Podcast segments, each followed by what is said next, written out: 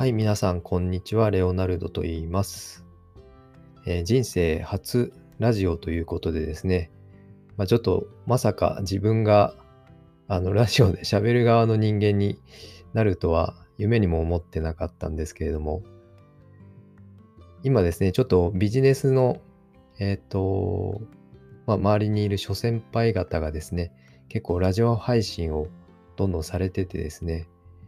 あのちょっとそこに刺激を受けまして、ちょっと僕もですね、新しい挑戦をしてみようかなと思って、初ラジオ挑戦してみようと思いました。で、僕はですね、今、えっと、ユーデミーという学習プラットフォームがあるんですけれども、えそこでオンラインの講師をしてます。で、まあ、どういったトピックを扱ってるかというと、まあ、業務の自動化であったりとか、あと業務の効率化とか、えっと、そういったトピックで、えオンラインのコースを作ってお届けしてるんですけれども、特にですね、今、えっと、ノーコードツールって言って、まあ、プログラミングをしなくても、あの、プログラミングをしたことがない人でも、あの、まあ結構高度な自動化処理ができるようなツールっていうのが今結構いろいろ出てきてるんですね。まあそれこそウェブサイト作るっていうところからそれこそ本当に業務を自動化するような高度な処理をしたりとか、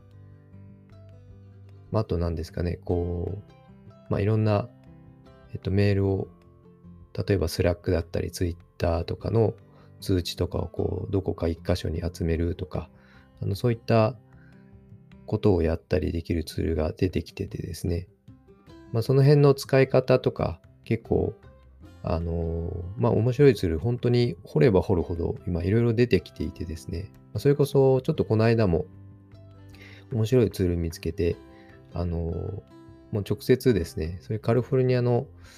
あの、会社なんですけど、ちょっとそこにコンタクトして、なんかマーケターの人とちょっと話させてもらったんですけれども、なんかそういったのをですね、あの、まあ、ちょっといい面白い話とかあれば、シェアしていければいいかなと思ってます。で、まあちょっとそういったツールを使ってですね、やっぱりこう、まあ僕の夢というか、まあ自分自身こう目指したいのがですね、もう1日10クリックぐらいで1日の仕事を終わらせられないかなみたいな。まあ、せっかく自動化を突き詰めていくんであれば、まあいろんなお仕事あるんでね、あれですけども、こう、まあなんかそういったこう一つ目標を持って、まあそういうことを目指していけたらいいなって思ってます。まあ、やっぱ日本人は働きすぎだと思うんですね。で、僕自身もですね、まあなんでこういったトピックを主に扱ってるかというと、結構僕ここに関して思い入れが、まあ思い入れというか強い思いがあって、まあ、自分自身が過去にこうやっぱり働き方を間違えて体壊してしまったことがあるんですね。で、まあそういったこともあって、こう、まあ今はそれこそ今お話ししたようなこうノーコードツールとかがあるので、まあ、そういったものを使ってこううまくですねこうどんどんどんどんこうこう作業時間とかあの働く時間っていうのをこう効率的に短くできていける、まあ、世の中になってったらいいなっていうのの、まあ、そこのまあこうまあ底上げというかですね、まあ、微力ながらそういったこうお手伝いできたらいいなと思ってるんですけども、やっぱりその、じゃあそこで獲得した時間どういうふうに使っていくんだっていうところで、やっぱりこう、今こう風の時代とか、あの個の時代、個人の時代っていう、まあ言われたりしますけれども、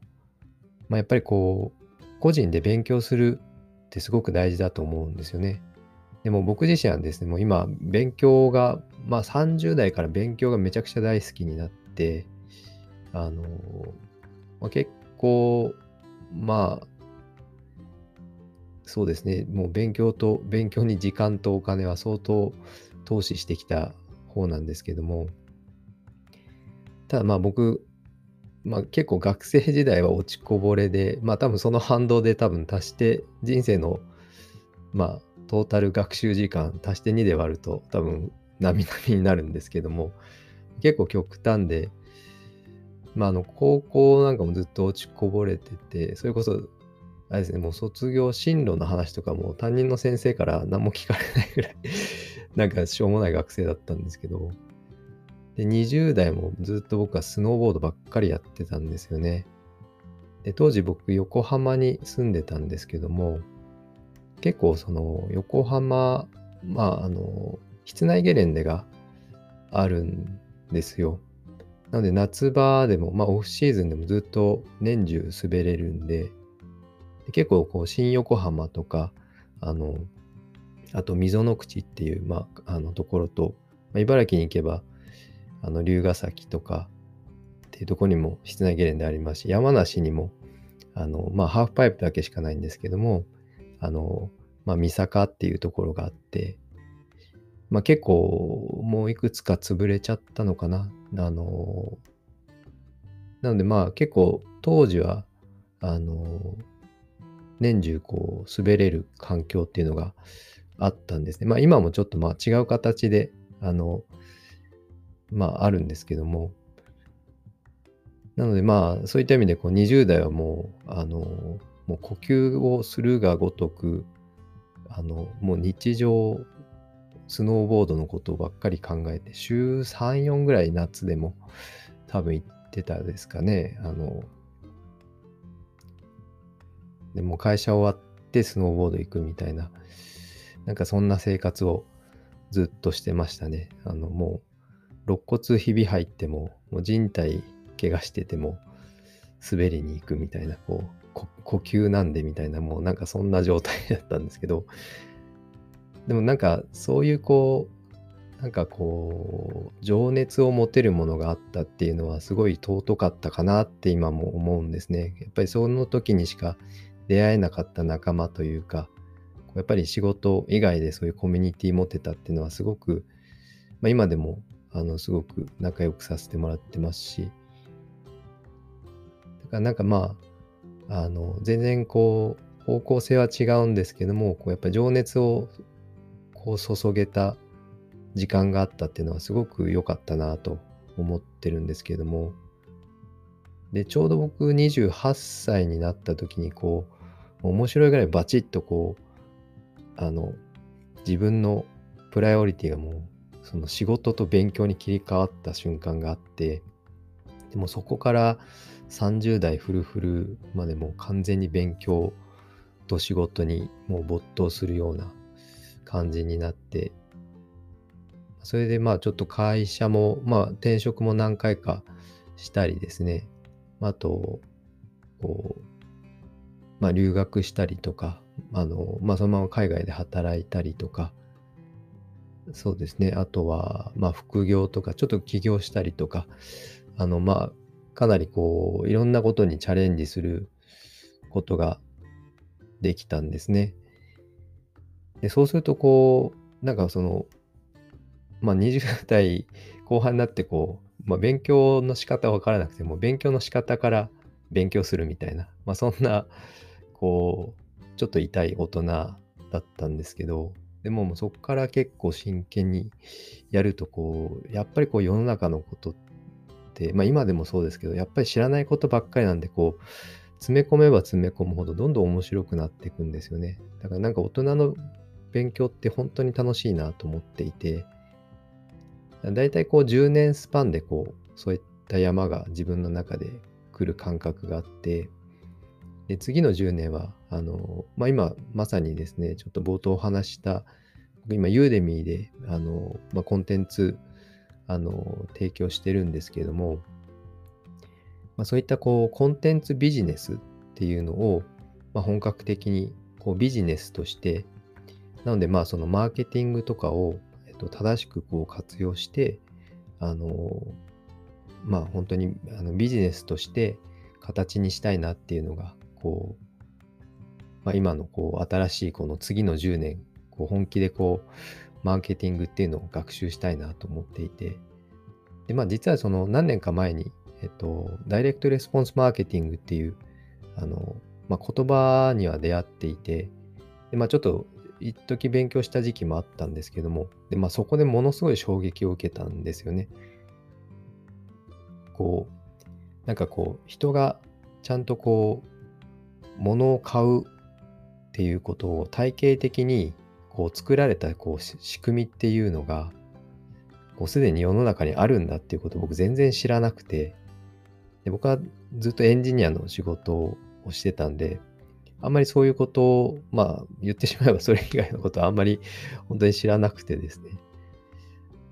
なのでまあすごい衝撃を受けて、まあそこからまあその、まあ起業したりとか副業をやったりとか、まあその当時は僕ちょっと物販をやってたんですけども、そこでちょっとまあ、あの扱ってたものがなかなか DRM とそのダイレクトレスポンスマーケティングとあのつながりにくかったので、まあ、ちょっとそこずっとできてなかったんですけども、まあ、ちょっと効果不効果、まあ、その今回コロナがあってあの、まあ、僕海外から輸入して物販やってたんですけども、まあ、物が入んなくなってしまってある時から、まあ、それでちょっとまあいいタイミングかなっていうので、まあ、それでちょっともう完全に物販をやめて、それでようやくちょっとこのマーケティングに本腰を入れて勉強できるっていうのが、まあ本当に、まあ、ちょうど1年ぐらい前ですかね。で、今ちょうどその、あの、まあそれこそユーデミーで、あの、あのマーケティングに関してはもう、あの、トップを走っている山田道尊先生っていう、あの、方がおられるんですけども、ま、その方の今コミュニティに参加させていただいていて、まあ、そこで今ちょっとがっつり、あの今、マーケティングを身につけようというのも、えっと、学習してるところですね。なので、まあちょっとあの長くなっちゃいましたけども、まず第1回目ということで、